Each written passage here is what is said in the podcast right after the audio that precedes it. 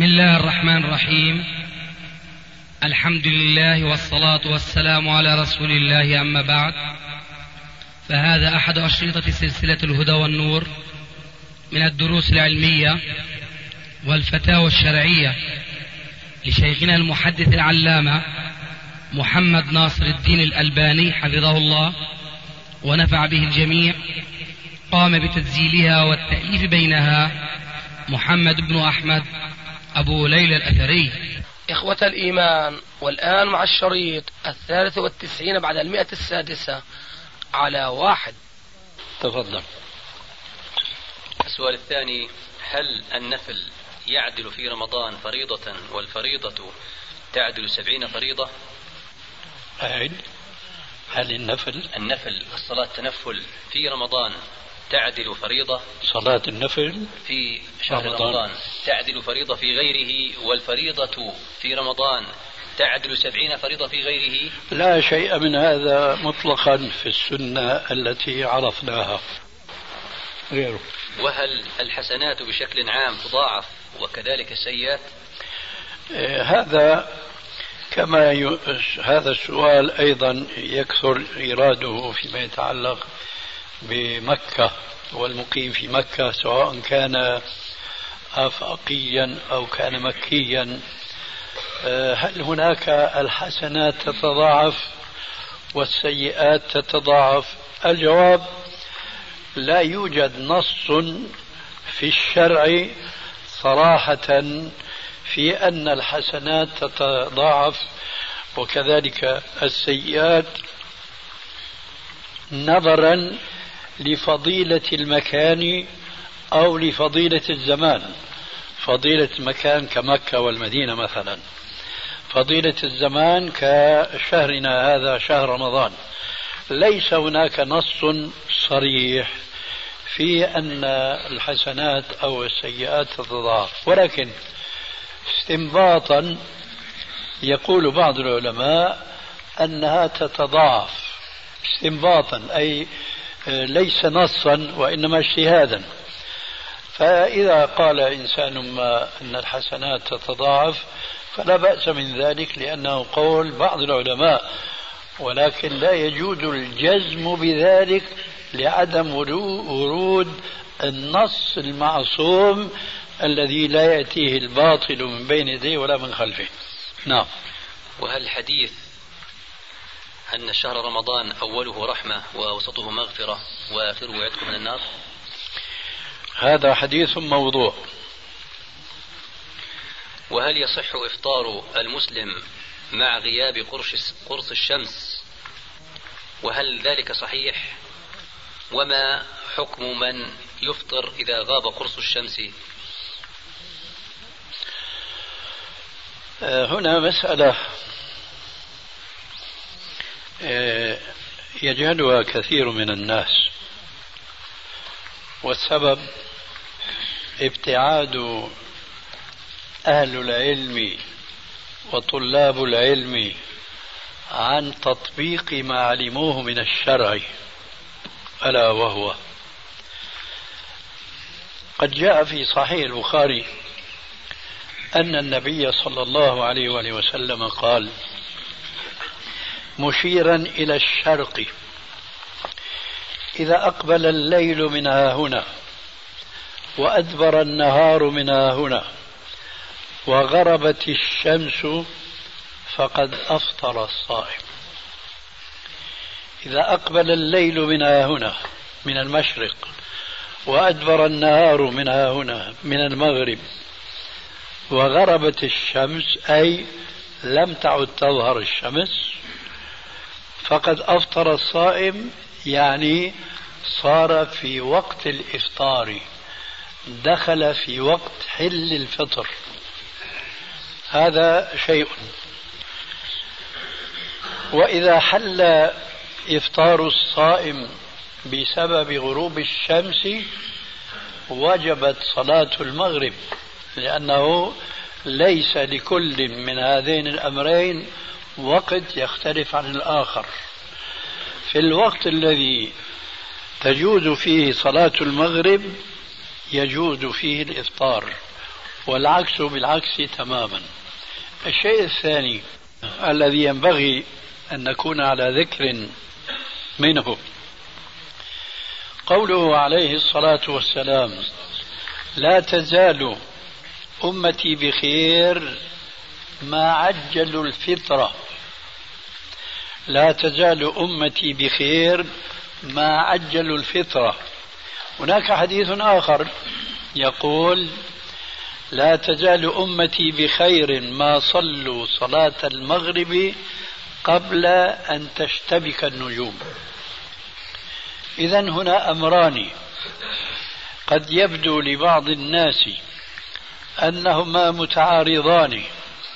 وأنه لا بد من الإخلال بأحدهما على حساب الآخر والأمر ليس كذلك. وبيانه في سنة النبي صلى الله عليه وآله وسلم العملية.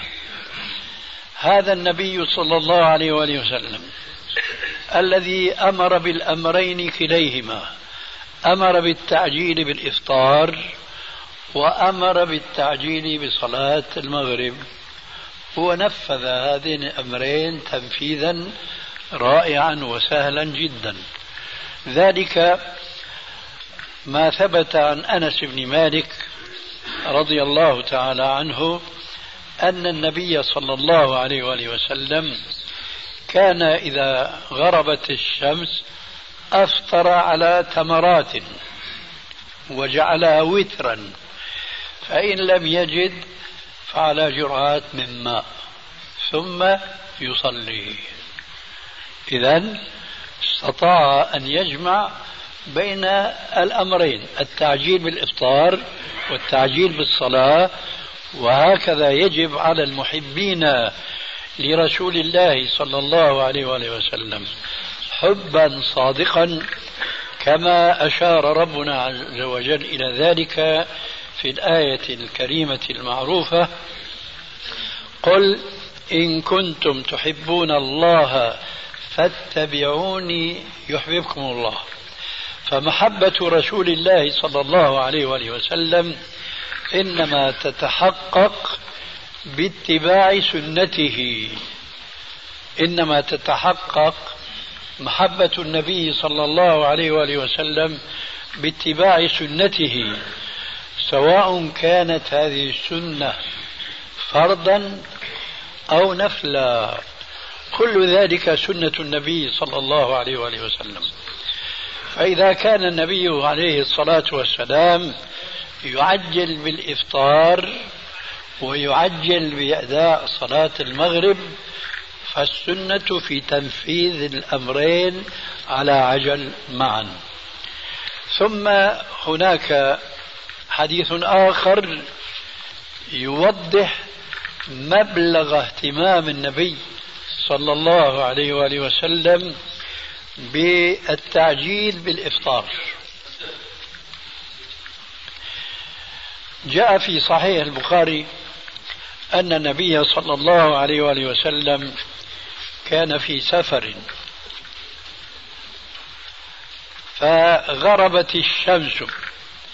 فقال عليه الصلاة والسلام لأحد أصحابه اجدح لنا اجدح لنا أي هيئ لنا الإفطار من السويق.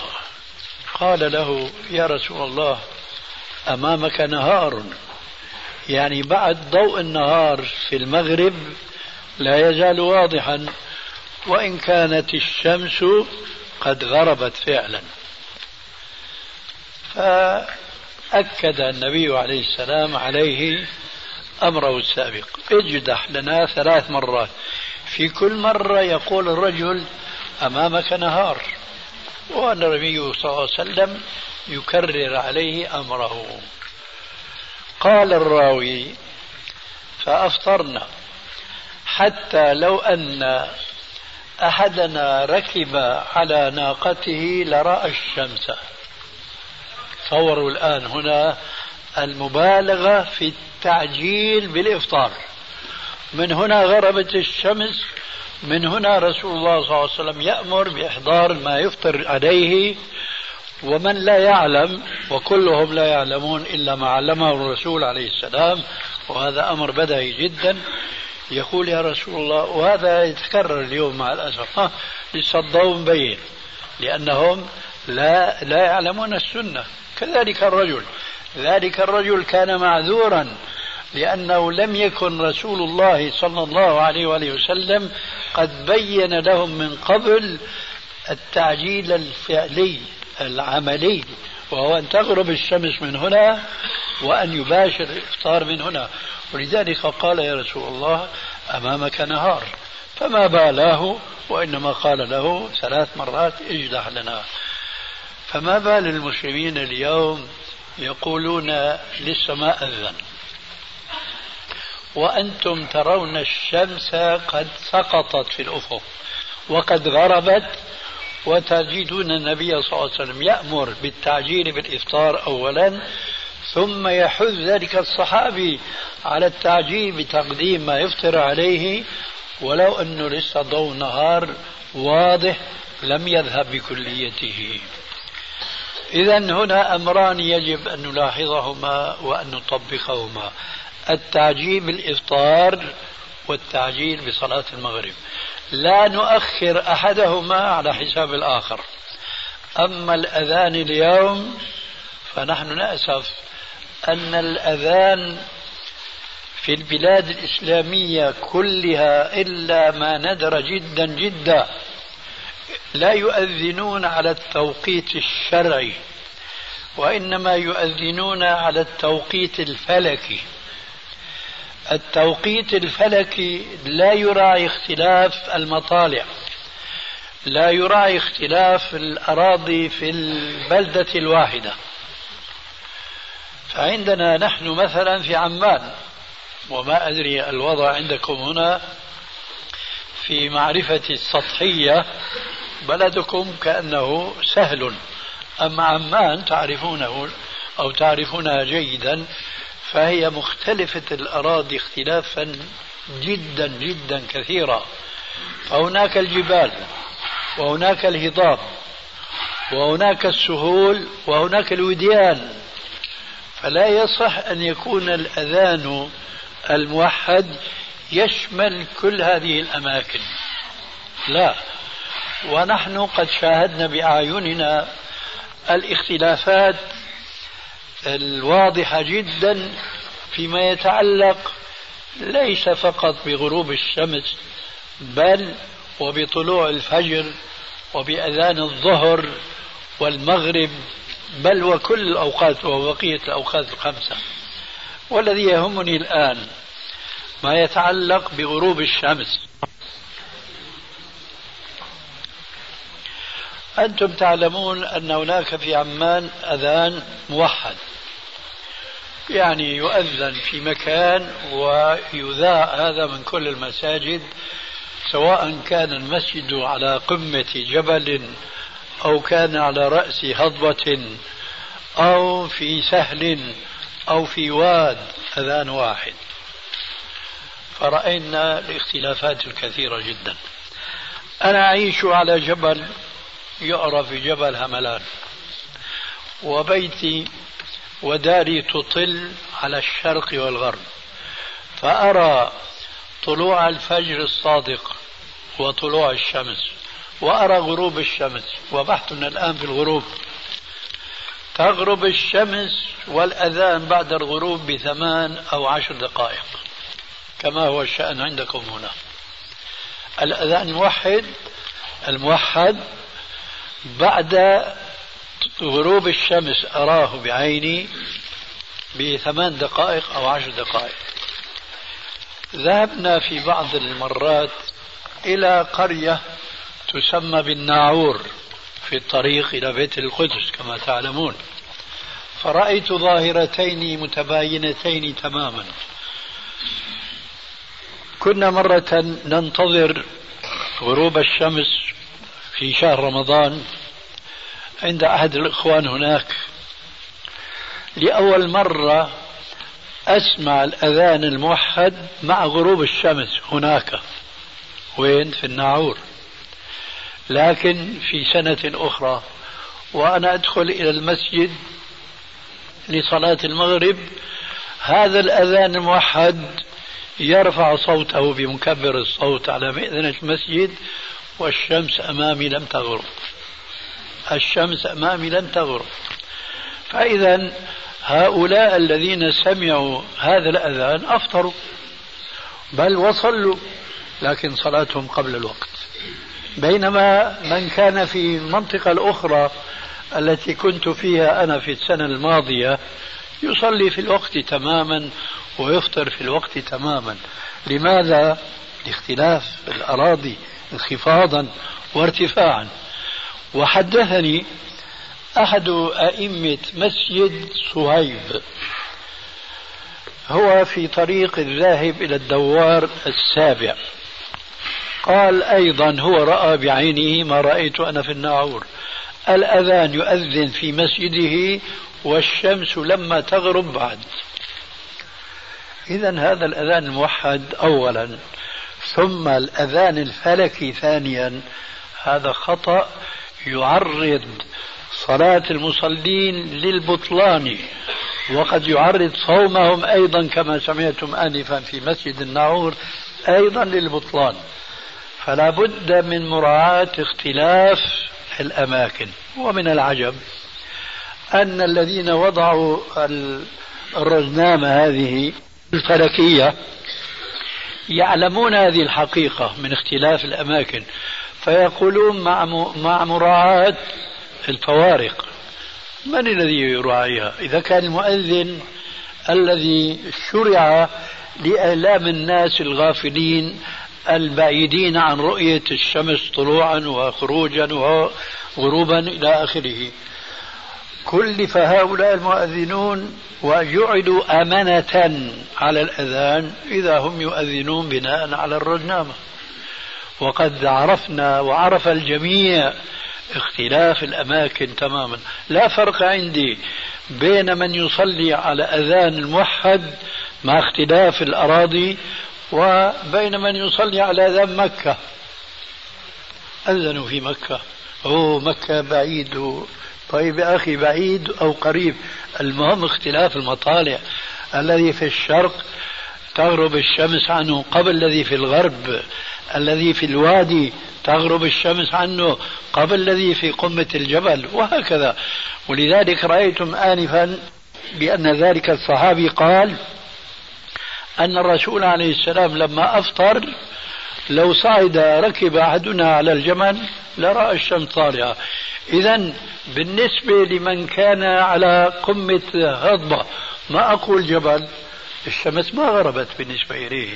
لكن بالنسبة لمن كان في السهل فقد غربت عنه. فهذا له غروب وذاك الذي على الهضبة له غروب وذاك الذي على الجبل له غروب وهكذا. ولذلك فالدين نصيحة.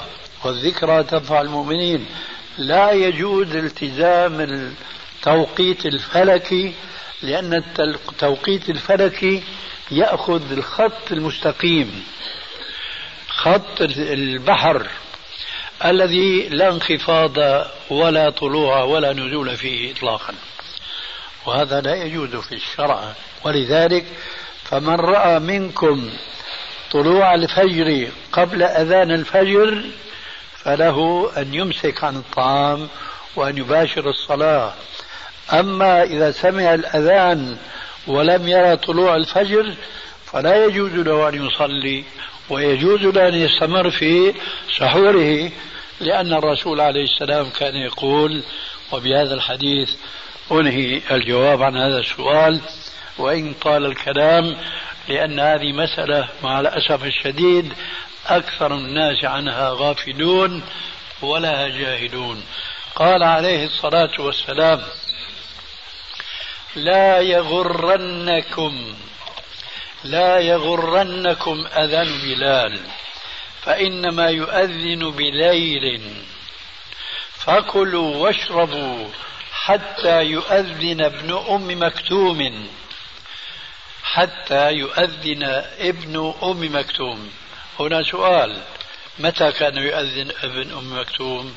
وكان رجلا ضريرا. كان يصعد على رأس المد... على ظهر المسجد فينتظر المارة المارة في أزقة المدينة. إذا بدا لهم الفجر ساطعا من الشمال إلى الجنوب قيل له أصبحت أصبحت فيؤذن. يقول الرسول عليه السلام فكلوا واشربوا لا يغرنكم أذان بلال فإنما يؤذن بليل. جاء في رواية صحيحة ليقوم النائم وليتسحر المتسحر على أذان بلال يؤذن بليل. فكلوا واشربوا حتى يؤذن ابن أم مكتوم وكان لا يؤذن حتى يقال له أصبحت أصبحت وكان رجلا ضريرا. انظروا الآن كم في المسألة يسر. أولا المؤذن لا يرى طلوع الفجر وإنما يعتمد على المارة الذين يرون طلوع الفجر. فإذا قالوا له أصبحت يعني دخل وقت الفجر يقول الله أكبر الله أكبر. هكذا كان الأمر في عهد الرسول عليه السلام وقبل إلى عهود قريبة جدا كان في كل مسجد آه، مؤذن يعلم المواقيت الشرعية. وكان هناك في بعض المساجد إلى اليوم آه، يوجد في المسجد آه، عفوا في دمشق ما أدري هنا موجود ولا لا. ما يسمى بالمزولة. المزولة هي عبارة عن آلة يتمكن بها المؤذن أن يعرف وقت دخول الظهر ووقت دخول العصر. أما بقية الأوقات فهي تشاهد من عامة الناس كما رأيتم آنفا في الحديث الصحيح. المرة يقولون للمؤذن أصبحت أصبحت أما وقت الظهر يحتاج إلى علم خاص. وقت العصر يحتاج إلى علم خاص. هذا العلم كانوا قديما بطريقة مبسطة جدا فطرية. ينصب شاخص هكذا عمود عصا تغرز على الأرض فيلاحظ عندما تطلع الشمس من المشرق هذا الشاخص يضرب الظل إلى المغرب. وكلما ارتفعت الشمس كلما تقاصر هذا الظل ويتقاصر ويتقاصر. في ما يسمى بخط الاستواء هناك هذا الظل يصبح يركب الشاخص ظله أو الظل شاخصه أي يغيب لا يرى هذا الظل إطلاقا. أين؟ في خط الاستواء. هنا تصبح وقت الكراهة شرعا. فإذا بدأ الظل من جانب آخر دخل وقت الظهر. أما هنا في بلادنا يختلف الأمر. لأن الشمس آه، حينما تطلع لا تستوي على رؤوسنا في أي فصل من فصول الأربعة وإنما تكون مائلة إلى الجنوب قليلا أو كثيرا. أكثر ما تكون مائلة في فصل الشتاء وأكثر ما تقول تكون قائمة في فصل الصيف. ولكن بالنسبة إلينا هذا الشاخص ظله لا يغيب إطلاقا عنه. الشاهد فالمؤذن الذي يعرف التوقيت الشرعي يراعي ظل هذا الشاخص كلما قصر قصر قصر حتى يراه بعينه كأنه وقف. لم يعد يتقاصر ولم يعد يتطاول. هذا وقت الكراهة شرعا وهذا أكثر الناس لا يعلمونه. بل أقول لكم آسفا أكثر المؤذنين بل المؤذنين اليوم لا يعرفون هذا الحكم الشرعي مطلقا. فإذا وقف الظل ولم يعد يرى يتقاصر كما كان من قبل يتقاصر ولا بدأ يتطاول كما سيتطاول فيما بعد حينما يقف بالنسبة للعين المجردة هذا هو وقت الكراهة. فإذا طال قليلا زال وقت الكراهة ودخل وقت الظهر. وهذا يختلف في اختلاف الفصول. هذه وظيفة المؤذنين ولذلك كانوا يضعون أمام المؤذنين وعلى الجدر مزولة يرون الشمس فيها تميل حتى يصير ظل الشاخص وقف. هذا وقت الكراهة لا تصح فيه الصلاة. فإذا طال دخل وقت الظهر. وقت العصر شرعا إذا صار ظل الشاخص مثله زايد فيء الزوال. وهذا يحتاج إلى تفصيل آخر وأخشى أن يمل الكثير منكم من هذا العلم الذي يسمى بالعلم الجاف علم جاف لأنه علم الفقه علم الشرع. وهكذا لما وصلنا إلى هذه المصيبة أن نسمي العلم الشرعي بالعلم الجاف اعتمدنا على العلم الفلكي المبسط المسهل الشمس تطلع كذا والظهر يؤذن كذا مع أنه كما ذكرنا يختلف مكان من مكان إلى آخر. الخلاصة. الفجر عندنا في دمشق عفوا في عمان ولا تؤاخذوني لأنه أنا عشت هناك دهرا طويلا. فالإنسان باللا شعور يميل إلى عشه القديم. المقصود فأنا الآن في عمان أرى الفجر يتأخر عن الأذان الموحد خمسا وعشرين دقيقة. وأسمع الإقامة من المساجد التي حولي في وقت طلوع الفجر الصادق. أي الذين صلوا السنة سنة الفجر صلوها قبل الوقت. والحمد لله يدركون صلاة الفرض مع الإقامة حينما تطلع يطلع الفجر الصادق. هذه أمور يجب على أئمة المساجد ومؤذنين المساجد والأقل كلمة صريحة. غير رسميين غير رسميين إيش معنى غير رسميين يعني المتطوعين الذين يؤمون الناس تقربا إلى الله. يؤذنون للناس ليكونوا كما قال عليه الصلاة والسلام المؤذنون أطول الناس اعناقا يوم القيامة. ليحظوا بمثل هذه الفضيلة. يؤذنون لله عز وجل. لا لأداء وظيفة. لا يختلف هذا الموظف عن أي موظف من وظائف الدولة. هذا ما لازم بيانه في هذه المسألة. سنؤذن العشاء. آه. ثم نجلس. صار وقت العشاء. دخل منذ ثلث ساعة. ما شاء الله. تفضل. بسم الله الرحمن الرحيم. انطلاقا من قول الله عز وجل فاعبده واصطبر لعبادته. والعلم فضله النبي صلى الله عليه وسلم على النافلة من العبادات في الصلاة. لقوله صلى الله عليه وسلم فضل في علم خير من فضل في عبادة. والتراويح هي من النافلة. ونرى أن العلم يفضلها كهذه الجلسة المباركة. ولذا نتابع مشوارنا مع شيخنا الفاضل في طرح الأسئلة الكثيرة التي تواردت والتي ربما تحتاج إلى وقت كبير.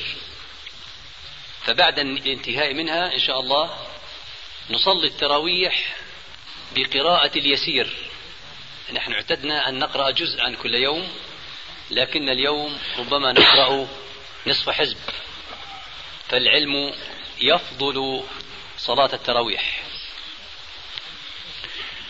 نتابع الأسئلة؟ لا ما عندي لا مانع عندي ولكن لابد لي من تعليقها على هذه الكلمة.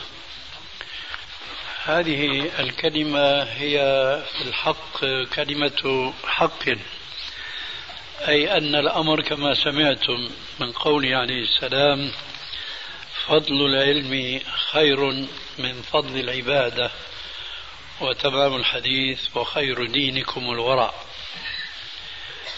ولكن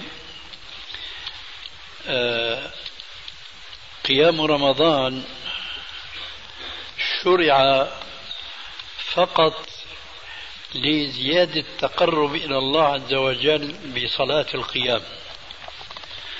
ولذلك فلا نرى نحن أن نجعل صلاة التراويح يخالطها. هذه الكلمة هي في الحق كلمة حق أي أن الأمر كما سمعتم من قوله عليه السلام فضل العلم خير من فضل العبادة وتمام الحديث وخير دينكم الورع. ولكن آه، قيام رمضان شرع فقط لزيادة التقرب إلى الله عز وجل بصلاة القيام.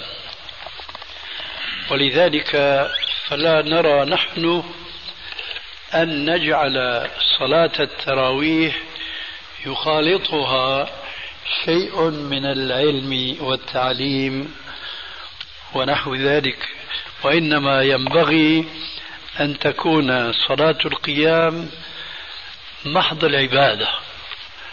أما العلم فله زمن لا يحدد بزمن وإنما يراعى فيه مصلحة المتعلمين. هذا هو الأصل وأريد من هذا أن من اتخذ عادة أن يعلم الناس ما بين كل أربع ركعات مثلا في صلاة القيام اتخذ ذلك عادة فتلك محدثة مخالفة للسنة. لكن إذا كان لأمر عارض كهذا الذي تحدث فيه الأستاذ إبراهيم ولا يتخذ ذلك عادة فحينئذ فالأمر ماش وجائز وأنا معه فيما ذكر. لكن أحببت التذكير أن لا يجعل هذا عادة. العادة هو القيام وهو كما سمعتم ما شاء الله قراءة جزء من القرآن وهذا قليل ما يفعل في كثير من المساجد أو أكثر المساجد. وعلى هذا فتوكل على ما أقدمت عليه على الله عز وجل. بسم الله الرحمن الرحيم. نتابع طرح الأسئلة. هل من يفطر يوما في رمضان يحرم من أجل صيام الباقي يبدو أن السؤال الفطر العمد. الفطر؟ المتعمد. تعمد نعم.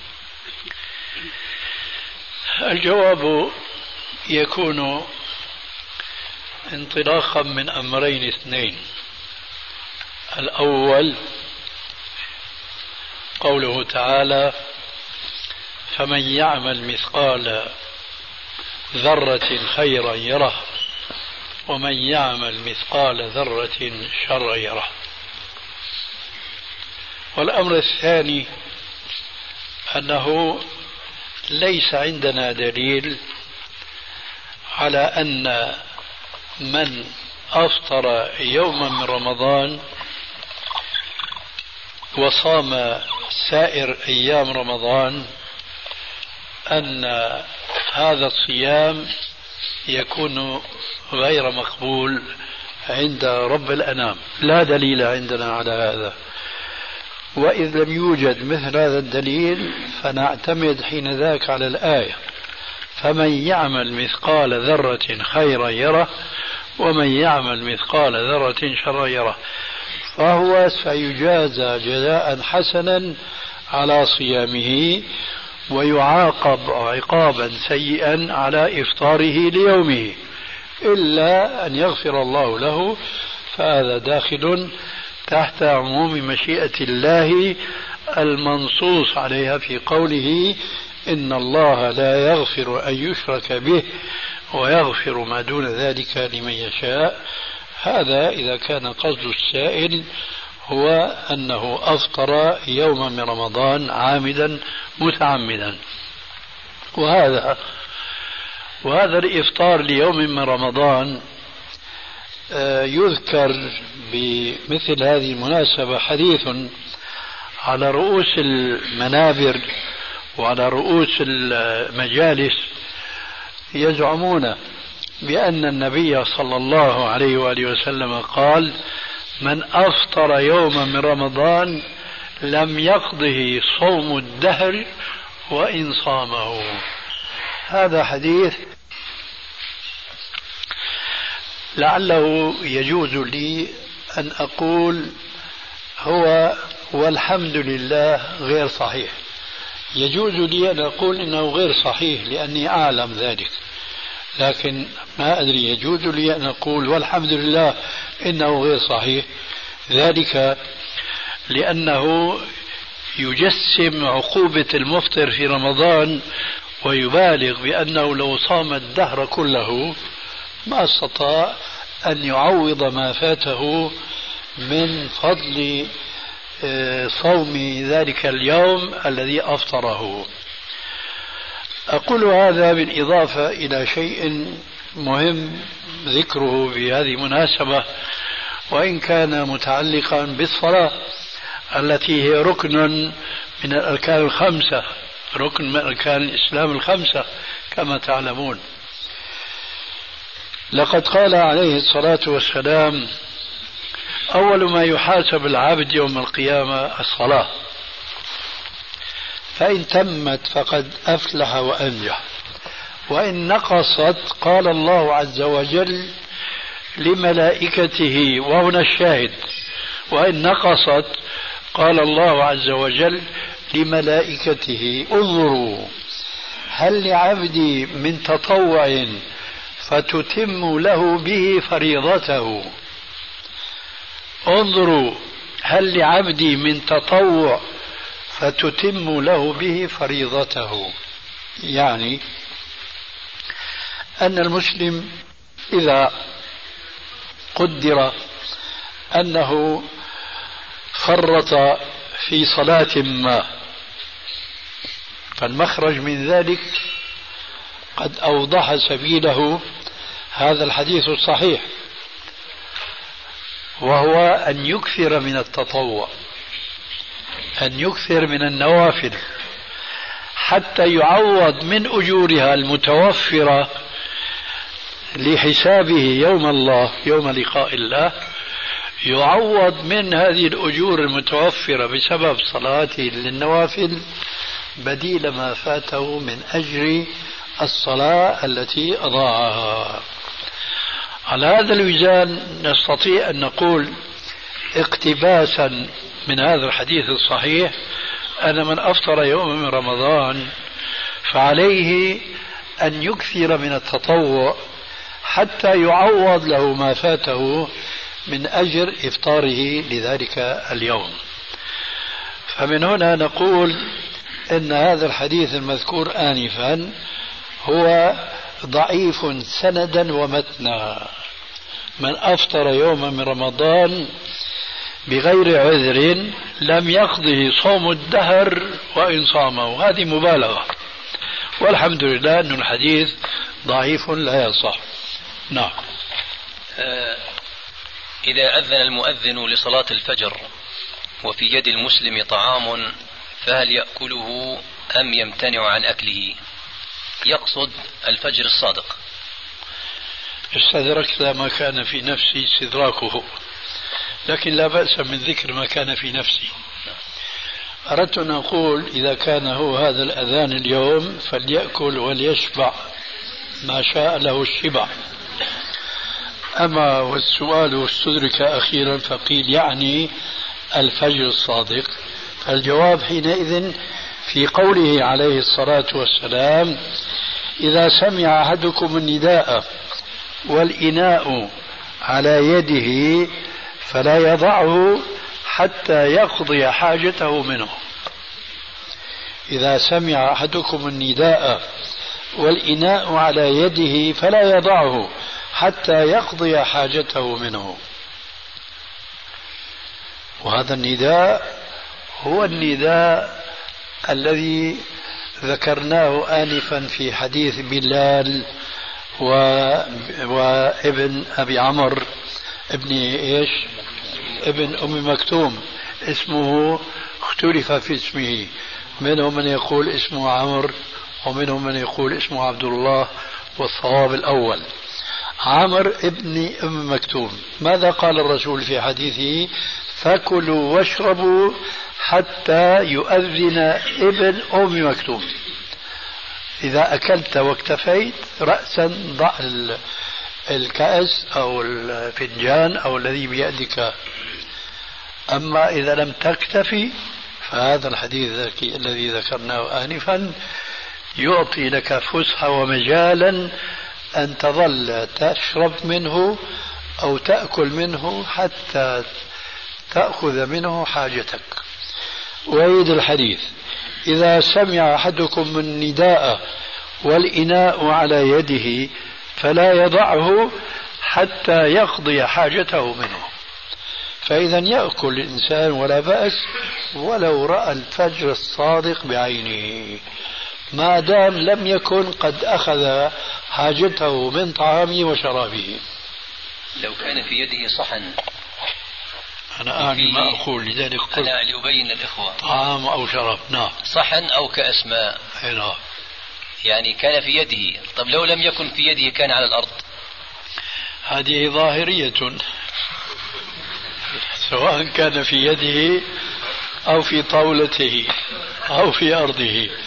العلة مذكورة في الحديث حتى يقضي حاجته منه. الله والحمد لله. نعم. لما هو هذا. يقضي حاجته منه. نعم. آه سؤال آخر. هل الحقن الطبية التي تعطى للمريض تعتبر من المفطرات؟ الحقن نستطيع أن نقول قسمان أغلبها لا تفطر. قسم منها هو الذي يفطر.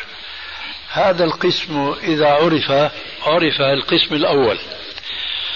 القسم المفطر هي الإبرة التي يراد منها تغذية بدن هذا الإنسان سواء كان مريضا أو كان سليما.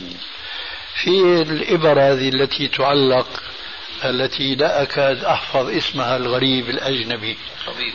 شو اسمها؟ جلوكوز. جلوكوز. ما بيطلع بيدي الفضة المهم هذه التي تعلق وتغرز الإبرة في عرق فيعيش على هذه الإبرة هذا المريض. لريثما يرى الطبيب المشرف عليه أنه قد آن أوان معالجة مرضه. هذه الإبرة المغذية هي التي تفطر. ما سوى ذلك لا تفطر.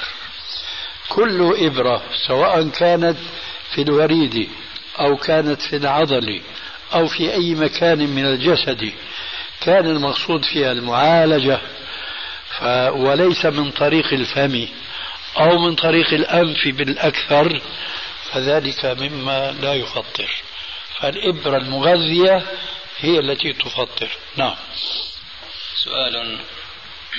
الزوج يقبل زوجته في أثناء الصيام. ما حكم ذلك؟ وماذا تعني مباشرة الصائم لزوجته؟ نعم. أقول التقبيل المذكور في السؤال آه، يتعلق بصنفين من الرجال. إما أن يكون شابا وإما أن يكون شيخا أو كهلا. فإذا كان شابا فإن فعل ذلك جاز وبالأولى يجوز للشيخ لكن يقال للشاب كما قال عليه السلام في الحديث المعروف ومن حام حول الحمى يوشك أن يقع فيه. يقال له لا تفعل لأنك قد يخشى عليك أن يصدق فيك نحو وأعني ما أقول نحو قول شوقي مصر نظرة فابتسامة فسلام فكلام فموعد فلقاء هون صار في أكثر من إيش؟ من موعد وهو التقبيل. فيخشى أن يقع الخطر الأكبر للصائم وهو اللقاء المكني في هذا الشهر وهو الجماع. فحينئذ يقع في مشكلة لا يعمل لها حسابا إلا بعد أن تقع الواقعة. ويندم ولا تحين مندم عليه أن يصوم شهرين متتابعين. كفارة مجامعته لزوجته في رمضان. فمن كان من الشباب وما أقل هذا النوع من الشباب صاحب حزم وعزم يملك إرادته فله أن يقبل وله أن يباشر. قد جاء في السؤال لفظة المباشرة. والمقصود بالمباشرة هو إلصاق بدن الرجل ببدن زوجته وأن يفعل بها ما يشاء مما يستجر به ماءه ويقذف الماء إلا الجماع. فإذا جامع قلنا ما هي الكفارة. فمن كان صاحب حزم وعزم ويملك نفسه ألا يقع في الجماع فيجوز له ولا شيء فيه. وقد صح عن ابن عباس رضي الله تعالى عنه كما في كتاب صحيح ابن حبان بالسند الصحيح أن شابا سأل عبد الله ابن عباس رضي الله عنهما قال أنا رجل شاب وتزوجت حديثا بامرأة جميلة فهل أقبلها؟ قال هل تصبر؟ قال نعم. قال قبل. قال هل أباشرها؟ قال هل تصبر؟ قال أصبر. قال فباشر. قال هل أضرب بيدي على فرجها؟ قال هل تصبر؟ قال أصبر. قال أضرب.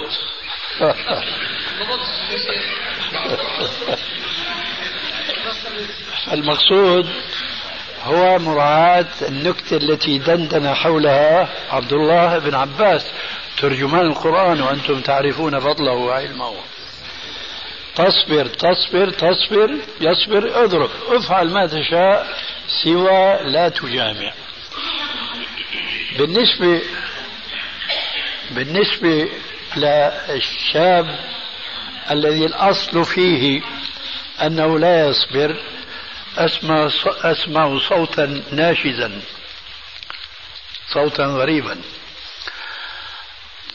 بالنسبة للشباب قالت السيدة عائشة مشيرة إلى هذه الحقيقة التي دندنا حولها آنفا. كان رسول الله صلى الله عليه وآله وسلم يباشر زوجته وهو صائم. ثم قالت منبهة وأيكم يملك إربه؟ ما كان يملك رسول الله إربه.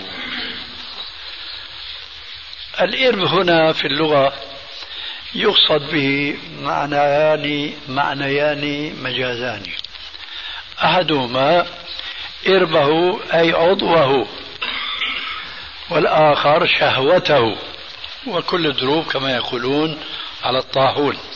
أي من كان يملك نفسه أن لا يقع في الجماع المحرم بالنسبة للصائم في رمضان فله ذلك أسوة برسول الله صلى الله عليه وآله وسلم. وهنا في نهاية المطاف لمراعاة الفرق بين الشاب والشيخ لا بد لي من أن أذكر حديثا وأن أعطف عليه بذكر شيء آخر يتعلق بطبيعة الشاب والشيخ. أما الحديث فهو أن النبي صلى الله عليه وآله وسلم جاءه سائل فسأل الشطر الأول من سؤال السائل هل يقبل وهو صائم؟ فأجابه بلا. ثم جاء آخر فسأله نفس السؤال فأجازه بجواز ذلك. فلاحظ أحد الأكياس الأذكياء من الحاضرين أن الفتوى اختلفت. فقال يا رسول الله جاءك فلان وسألك عن التقبيل فمنعته ونهيته. وجاءك فلان فأبحت له ذلك. قال السائل الأول شاب والآخر شيخ.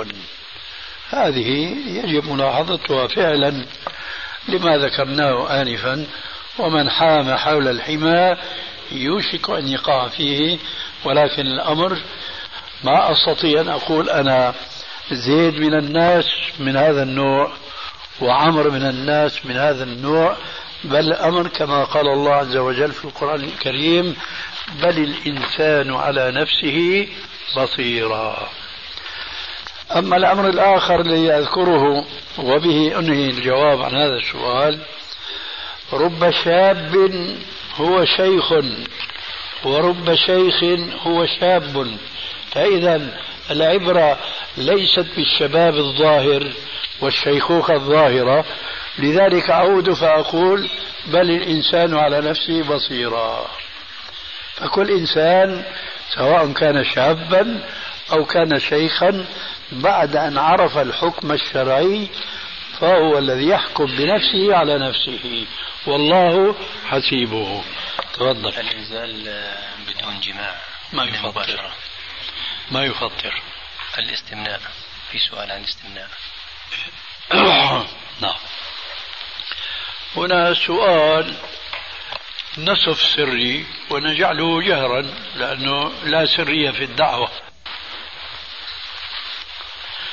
قلنا آنفا بأن شخصا ما سواء كان شابا أو كهلا أو شيخا باشر زوجته المباشرة الجائزة على التفصيل السابق. فأنزل. هل هذا الإنزال يفطره؟ لا خلاف بين العلماء قاطبة أن المباشرة إذا لم يقترن معها الإنزال أنها لا تفطر ولكن الخلاف هناك كبير فيما إذا أنزل ولو لم يجامع. في المسألة قولان منهم من يقول أفطر ومنهم من يقول لا. الإفطار لا يكون إلا بالجماع وهنا سواء أنزل أو لم ينزل. وهذا هو قول أم المؤمنين عائشة رضي الله عنها الذي سمعتم حديثها عن مباشرة الرسول عليه السلام لزوجته. هذا جواب السؤال الذي كان له شقان أو طرفان. هذا هذه المباشرة إذا أنزل ففيه قولان والراجح أنه لا يفطر لأنه أولا لا دليل على الإفطار من كتاب أو سنة وثانيا بعض كبار السلف الصالح وعلى رأسهم السيدة عائشة ومعها فيما يحضرني الآن سعد ابن أبي وقاص أحد العشر المبشرين بالجنة صرح بأن المداعبة والمخالطة والمباشرة لا تفطر ولو اقترن مع الإنسان إنما المفطر هو الجماع. السؤال الشق الثاني من السؤال كان حول ما يبتلى به كثير من الشباب الأعزب. ألا وهو المعروف بالعادة السرية.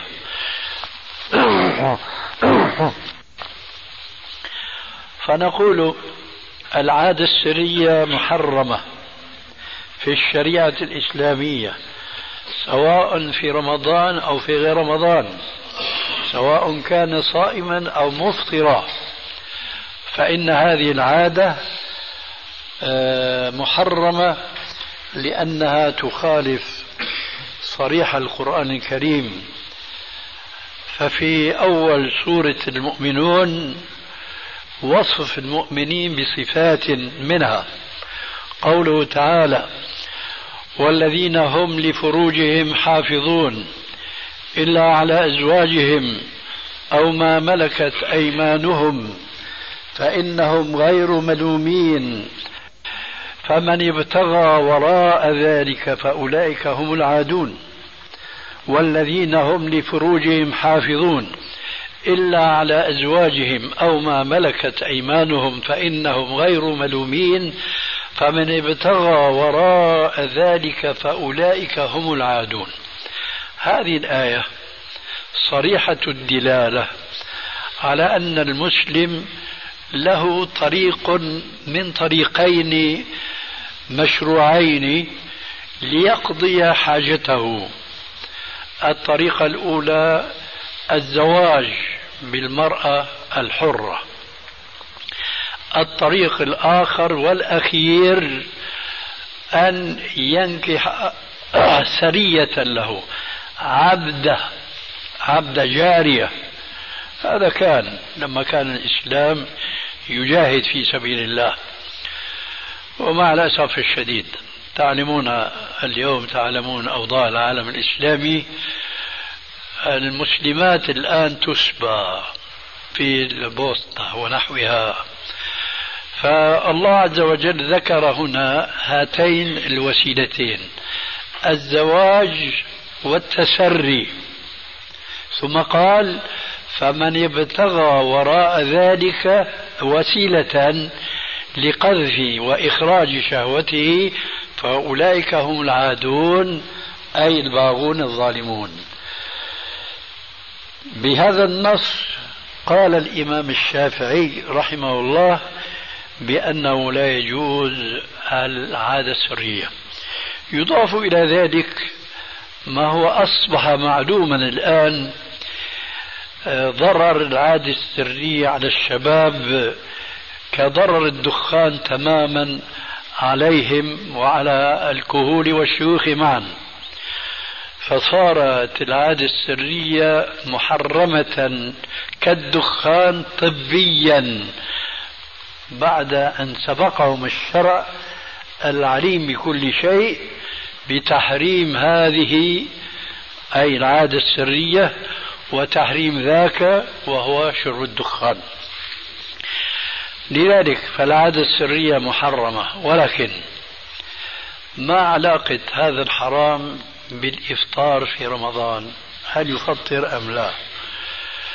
نحن قلنا في الجلسة الأولى بأن المفطرات قسمان مفطرات مادية ومفطرات معنوية. فمن يتربى ويتفقه على هذه على هذين النوعين من المفطرات وأن الله عز وجل حينما قال لعلكم تتقون في آية فرضية صيام رمضان من كان متفقها في هذه الآية فهو لا يفرق بين مفطر مادي فيهتم به وبين مفطر معنوي فلا يهتم به. على هذا المتفقه بهذا الفقه الصحيح أن ينتهي عن كل المفطرات. أي أن ينتهي عن المفطرات المادية وعن المفطرات المعنوية. فنحن الآن نقول العادة السرية كمباشرة الرجل لزوجته دون الفرج دون الجماع. كلاهما لا يفطر ولكن المباشرة الأصل فيها الجواز بالتفصيل السابق. أما العادة السرية فالأصل فيها التحريم ولذلك فينبغي على الشباب أن ينتهوا عن هذه العادة سواء كانوا صائمين أو مفطرين. إخوة الإيمان تتمة الكلام في الشريط التالي. ولذلك فينبغي على الشباب أن ينتهوا عن هذه العادة سواء كانوا صائمين أو مفطرين لكن إن تورط أحدهم وعصى الله عز وجل فشأنه كشأن الذي يتحلى بالذهب أو يلبس الحرير المحرم في رمضان أو ينظر نظرة محرمة أو تتبرج المرأة وتظهر إلى الشارع وهي في زعمها هي في زعمها صائمة. ولكنها متبرجة. فهل نقول بأن صومها بطل بسبب هذه المعصية أو بسبب تلك المعاصي؟ نقول الإفطار المادي لا.